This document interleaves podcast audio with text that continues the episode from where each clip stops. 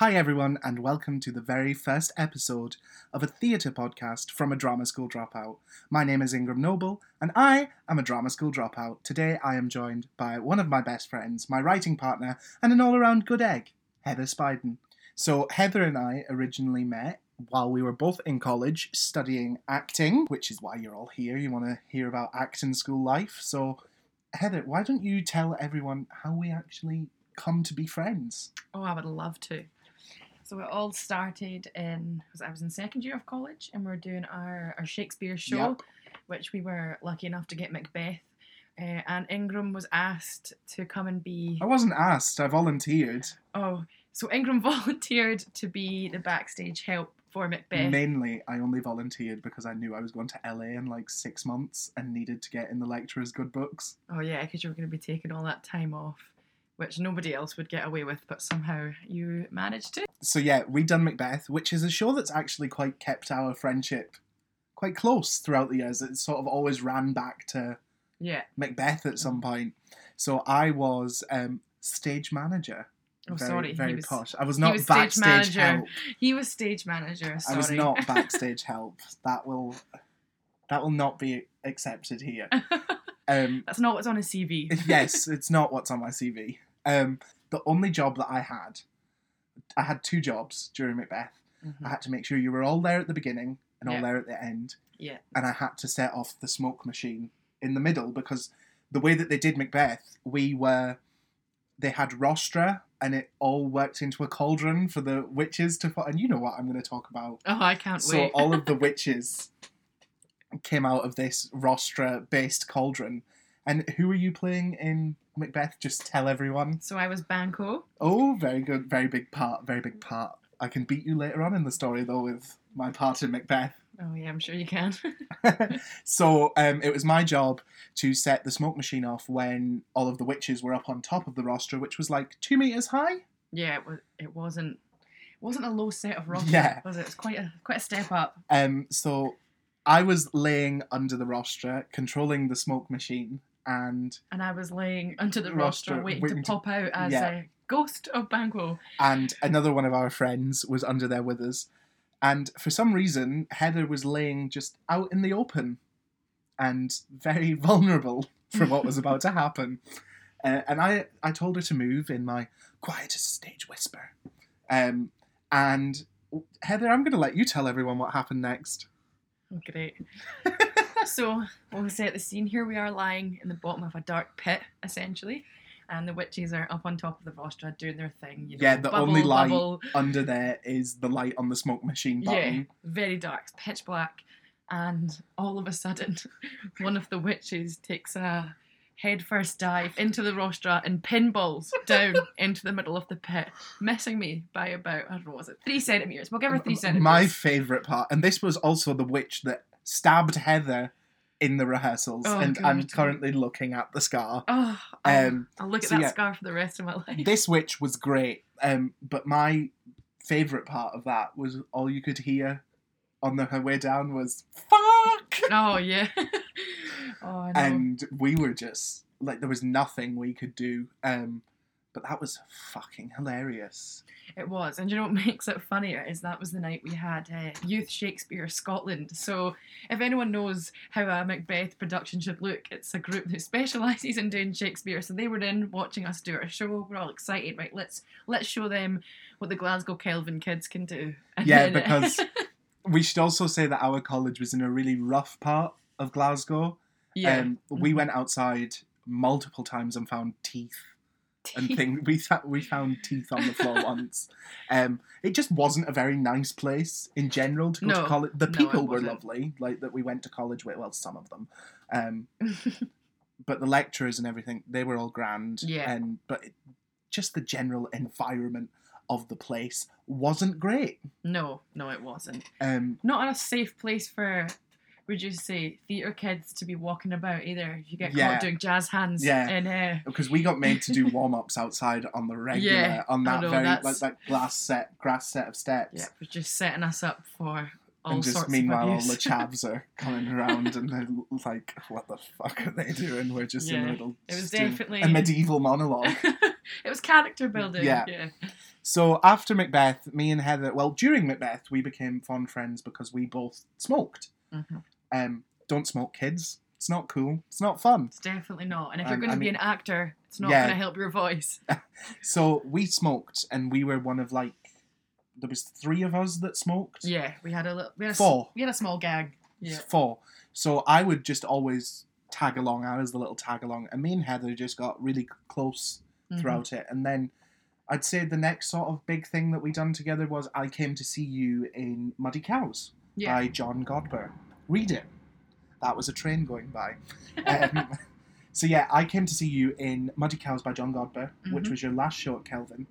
And then for some reason I got roped into being stage help this time. he was demoted, which tells you a lot about uh, the job he did in Macbeth. Bitch, I'm kidding. No. I was great. You were. You were Um, good. But that was like really cool because we had like a long break in between shows Yeah. for that show. yeah, and we got to know each other like a lot more and it was more just us us two together that Mhm. was fun we got to um decorate sets and draw all over lockers that was great and i also got to be the one that so muddy cows if you don't know about it i'll let you explain sort of like a loose plot line Yeah, so Muddy Cows is about is it five women? See, I was in it and I can't remember. It's a group of women. We'll see. it's a group of women, and they do this sort of amateur. They have this amateur rugby club that they all go to, but obviously there's cuts and things Yeah. like that going on. So they're obviously not in a nice area. it's very stylized and yeah, and it's just all about the the friendship that these ladies have, the the sort of the fights they go through, uh, all whilst trying to keep this rugby club going, which so that was fun and then i also got to be the person that got to mud you up is that how we're to say this yeah, yeah, yeah. He I got still- to mud us up. i still don't understand what the mud was made of it was some sort of coffee It was disgusting. So basically, I just stood at the wings with a bucket of this mm. coffee water concoction that looked like mud. And every time you ran on and ran off, you just had to get progressively more Dirty. dirty. So it would literally just be me in the dark. I think I hit someone's eye with mud. Oh yeah, you were not. You're not shy about chucking the mud. Oh, because it was fun. That was the best part. Oh, of course.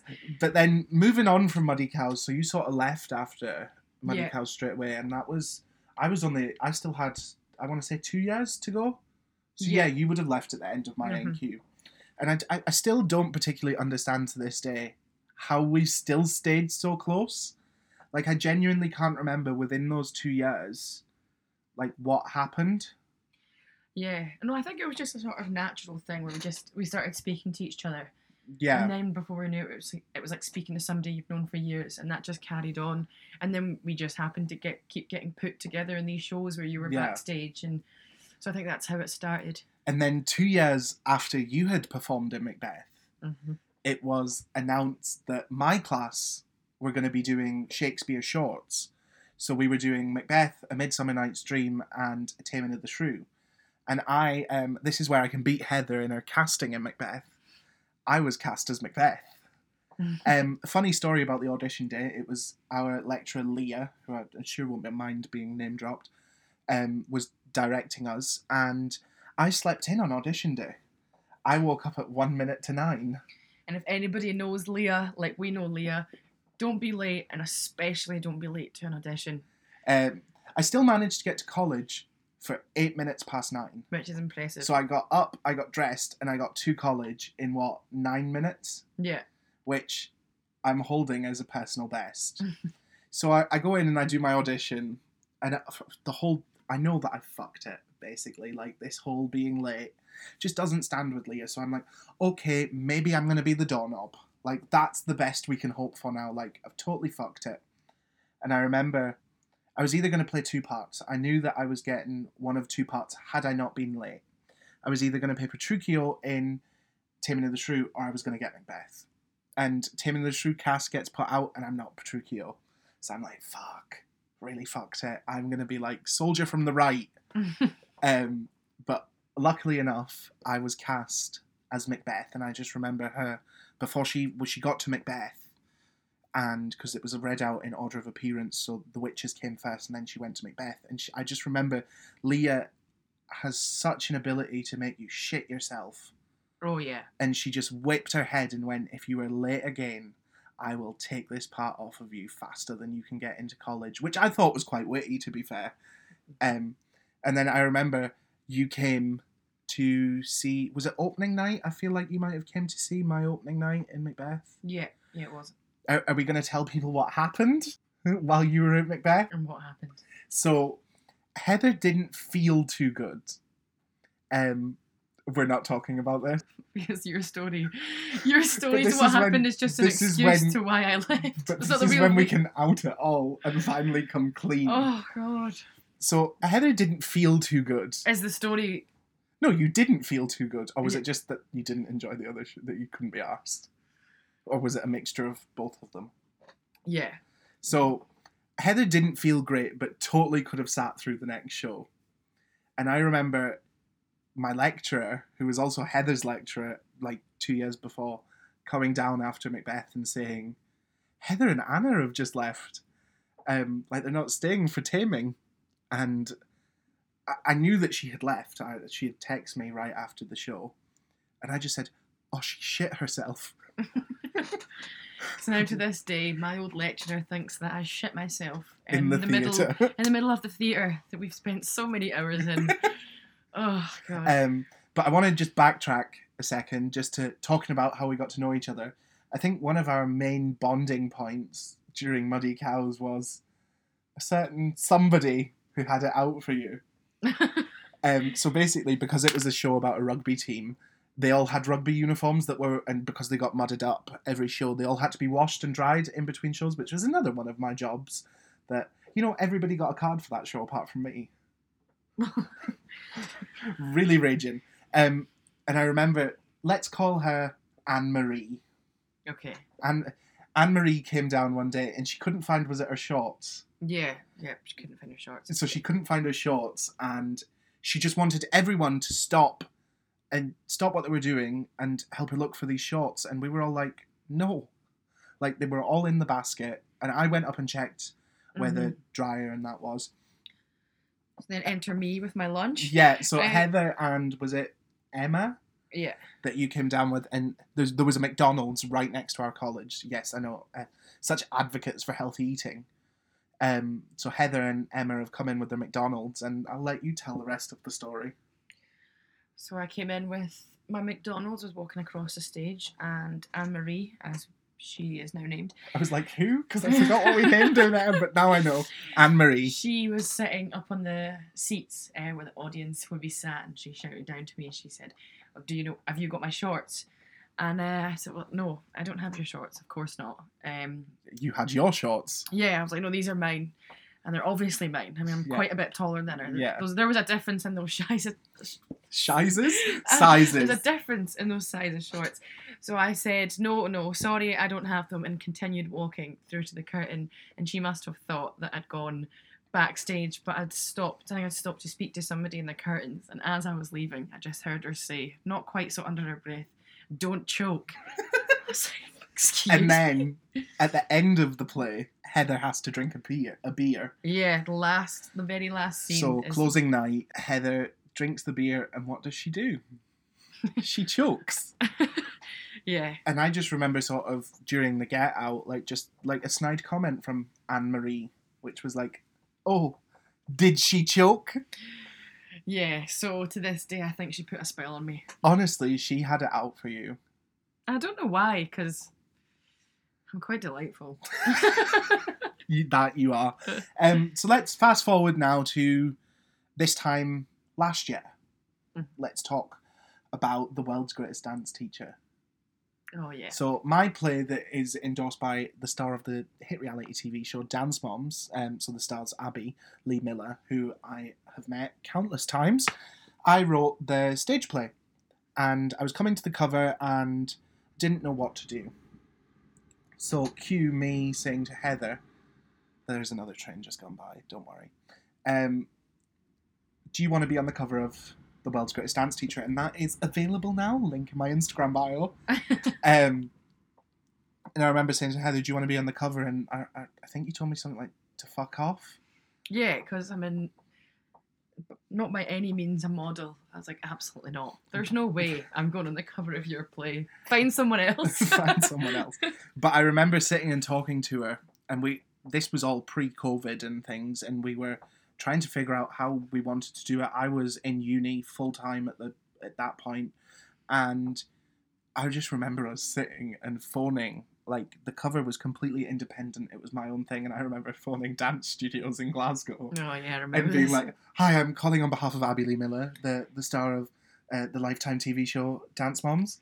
Like trying to get like using that as much as possible. oh, I was trying to get space for free. I wasn't paying for a dance studio. It never actually worked out, and we used a creased as fuck um, photography backdrop that sort of looked like a stage curtain, so it worked. And we spent like a night figuring out how to do your makeup, and we got Yeah. you got ballet shoes for your pretend daughter or something. Oh, yeah, my pretend niece. Um, so we had those as a prop, and then we got, and that was sort of two weeks before that. That was when we became like I'd say friends, friends. Yeah. It we'd just been college friends before this. It was very much oh, if I saw her passing in the street, but I don't think I'm ever gonna phone her and be like, do you want to do something tonight? Yeah. But I think when we sort of started doing that, that's when we became more.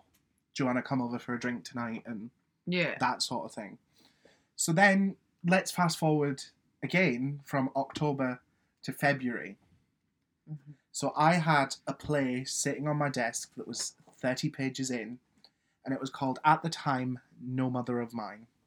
It had had like six different titles, but No Mother of Mine was what we what I was sitting on at the time. And I remember just looking at it and thinking, there's something missing. There's just something missing from this, and I didn't ever know what I wanted to do with it. So I was like, Heather, I'm going to ask her to write it with me.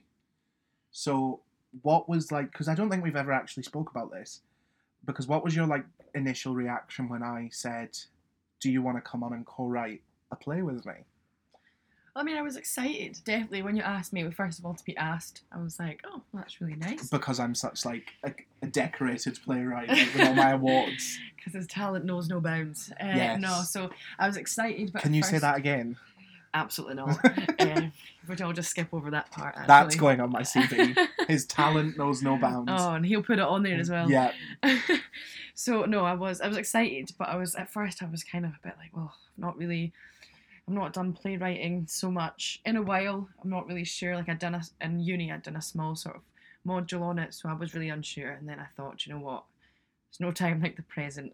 Give it a try, see how it goes. And then I think, I think it was after the first sort of couple of scenes we wrote together. I thought, you know what, this is perfect. Like it's and it sort of all it all happened at the right time oh, definitely because yeah. like two weeks later we went into lockdown and we had just an abundance of time where we could write and pass things back and forward through email and FaceTime and all that sort of jazz. It, Yeah. it happened really at the right time. Yeah, definitely. I think you asking asking me to do this play, it was it was perfect timing because I think without it I would have gone even crazier in lockdown. So it's good that in between watching six hours worth of Come Dine with Me, I could do a bit of this, and I know Honestly, I, I was doing I'd a bit of something. Come Dine with Me. yeah. I, I think I'd be great at shit. What I fuck? Um, you wouldn't be good so much at the cooking maybe, but I think bringing the drama you'd be. I'd be that man that would be like at the end, like, "Well done, Jane. You won." what a sad little life, Jane. Um, so, a question that I've sort of not wanted to ask, Oh, because, like, let's face it, I don't really want to know. Am I difficult to work with? No. And can I be honest? That surprised me. Because not in a bad way or anything, but you are like a you are a big you're a strong Alright, can I'm not a big guy. diva. You're a big- are, you call, are you calling me fat? You're a big guy. You No, I mean you're a big character, which is nothing wrong with that. And you're confident in yourself, and yeah, you're a diva. Which like I said, absolutely nothing wrong with. But I thought maybe, um, is he gonna be like that when we're working together? Was is there it a point be where you were like, "What the fuck have I got myself into?" Not so much, but I was a wee bit hesitant, shall we say, just in case. I was like, is it going to be a case of these are this is my play to begin with, this is my ideas. I don't like any of your ideas, but it couldn't be That's more the opposite. thing. Like, I've been very self-aware that I'm not writing this myself. Yeah, um like especially when we move on to talk about something else in a minute that we've been writing I, I find myself writing things and being like, oh, this is really good. And then I, I take a step back and I'm like, I've got to remember that this isn't just this isn't just a play by Ingram Noble. So that's something that I've been very self conscious of, Yeah. not just trying to because I also think even though I think something might be finished, I think the first thing that I say to you every time I hand you something is we can totally change it. Everything Yeah, that's this, true. This is going to need to be changed. Yeah, there's always a note saying this can be changed, but do you know what? You've you've done well to be aware of that fact, and I think you've made it's been really fair. It's been totally equal, and we've been honest with each other. If we don't like an idea, Oh yeah, we'll talk it out. there's and- also definitely be times where I'm just like,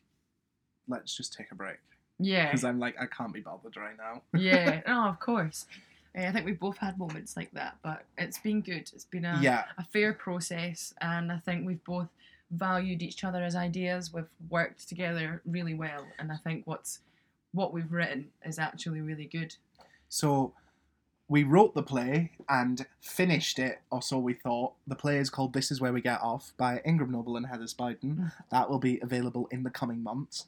Um, and we sort of took a look back and realised that we'd sort of rushed it a little bit and Yeah, and there was no point in us rushing it because there are no theatres open. So we, we decided to take that step back and just revise it and do a lot of revisions and a lot of edits and and now we're really at a point where we've probably got another two weeks worth of work to do. Yeah, definitely. And I'm so glad we looked back and decided, right, so we we put it on for sale, we sold a few copies, and then we thought, right, let's take it down and work with it further. And I think it's the best thing we've done because oh, we, it's gotten so much yeah, better. if we when we get to the end of this, say couple of weeks or however long it is, when the, we've got the finished play, if we Other than the cover. if we look at what we first put out and what we have now, the differences, even though they're they're slight, I think it's made it's made all the difference. Like it's, Oh, it's mostly just taking out things that were really unnecessary. Hi there. We're just taking a quick break right now, but I wanted to talk to you about my new book, An Acting Student's Dictionary. It's the perfect study companion for any acting student, a full A to Z dictionary filled with acting terms and extra chapters at the end with in depth research, CV examples, and essay examples. Last year, while I was studying at uni and throughout my entire time at drama school, I often struggled to find a place where every term and definition that I needed for coursework was going to be. Often Google was wrong, and I just had to email my lecturers at 3 in the morning because I'm a mess and I left my coursework till that late. But now I've compiled this perfect book with everything that you could possibly need, and I want to share with you a testimonial. The Acting Students Dictionary would be a great resource for any further education performing arts student. It provides information that is particularly relevant to NQ and HND acting and musical theatre courses. Now, that was said to me by my lovely lecturer, Mary Watt, who is the head of acting and musical theatre at Glasgow Kelvin College. If you're interested, you can look up now and purchase the Acting Students Dictionary at www.theactingstudentsdictionary.bigcartel.com.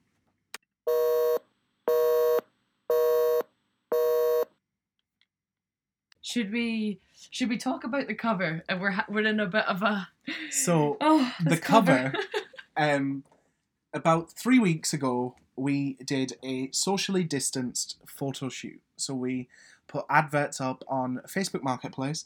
There are four, five characters in the play, but there's six characters in the play, but there's four on the cover. So we had our friend Robert come and play Yeah. Phil. Then we had Heather play Rhonda on the cover, and we had our good friend Jack Mayer come and play Lip, who's done a lot of the readings as well. Well, Robert has as well Yeah. done a lot of the uh, developmental readings during lockdown. Can I just say, after me deciding finally to be on the cover of the world's greatest dance teacher, we decided that I should be on all covers Yes, from now on. Heather is going to be on every single play. Turns out I was a model this whole time. so um, then we we struggled to find someone for this last character that we had on, yeah. and um, we got basically a reply off of somebody that sort of fit the bill really well, age wise, and had the ability to look a bit scummier. Yeah. Like no offense to her. no we scummed offense. her up. We um, scummed we, her up. We we done it all. Um, But yeah, so she was just perfect. She really was. Like when I looked at her, I thought, bam, that's her character. basically what we wanted to do was just have everyone there on the same day with marks so they'd still be socially distant and things like that Yeah. so they would still be socially distant but we would just take the pictures and then superimpose them on top of each other but the way that it worked out was that this lady couldn't actually make it on our original shoot day so we were like yeah this is cool just come on the day that you can So we done it all, and then the moment we left, she left. Me and Heather were in your back garden Mhm. having a cigarette, and I looked over the fence and saw like the most perfect aesthetic for what we're trying to do. Yeah, the most perfect brick wall. Yeah. so now we've got three picture, four pictures on the front cover. Three of them have one wall, and two of them have, and one of the other one has a completely different wall. and I can't get over it. And we can't bring her. She lives quite far away. We can't bring her back to do the shoot again. And of it, the And it was weather yeah, it was sunny that day. So if we were to take the picture now, the lighting would be different. Yeah, we live in So- Scotland. We're not getting any sun now Yeah, until next April. And it's a shame because all of the pictures are so perfect. Like, I think they're great. I Even the one of them right now. her is Yeah, great. it's- It's, it's just the background. But her background's different, and I can't get over it, especially because there's four people on the cover. So it's like one wall, one wall, one wall, then her wall. Random. It's just that one wall, and then there's nothing we can do about it. But so- should we maybe move on from something, talking about something that the listeners can't even see? Yeah, it's probably a good idea. So, um, at the end, when we sort of come to the end of writing the play, I had another idea. He's full of them. Um, yes, marvelous as I am. Um, this play is really like could be translated for the screen and stage. So we're currently now looking at my um, sofa, with that is filled with flashcards. Each portion represents a new episode, and we're currently writing a screenplay. And have I been as easy to work with writing the screenplay as I have been writing the play? Because I think I've been more difficult to work with. I think I've been slightly more demanding. Yeah, yeah, I would agree. But I think I've been more difficult to work with as well because I've been quite stubborn, and I think it just comes I from wasn't going to say anything, but you definitely have you been. just say it. It's okay, but it's because that a screenplay is so different Yeah. to for you know if we're writing for stage and i think a lot of we got trapped in the same habits before and we But need we- to educate ourselves on really how Mm-hmm. you should format a screenplay how it should be written and i think that's just now that we've gone and done the research i think the process will be so but much we easier also have completely different working styles. yeah I'm very much a rather I'd ri- rather write the whole series and then go back and fix everything. Mhm. Whereas you're a more let's learn how to do it first, and then Yeah. go on and write it. Yeah Whereas I just I think, we have two different sort of approaches, but they work really well together. See, once we get on the same page, hmm we work really well together. I would say. Yeah. And it's good to I think we use a bit of both of our working styles. We sort Yeah. of mash them together in a sense. So there's we take out things that you do and we use that and then the way I work and we use a bit of that. So it's finding that middle ground, which we've actually been good at doing. Yeah. I think the hardest thing to sort of talk that we've had to deal with is that a lot of our communication at the moment is over text and email and comments, yeah. and we can't really convey how we're feeling just in words. Like you can't get like if I say, "Oh, this isn't that good," like even though I might be saying, "Oh, we can use it and still work on it," but it might just come across as "this is shit." Yeah. Like there's no there's no emotion behind just reading words on a screen. Yeah. Um, but yeah, so you'll be able to hopefully see that. Hopefully, fingers crossed that something will get done with it by the end of 2021. I'm gonna say.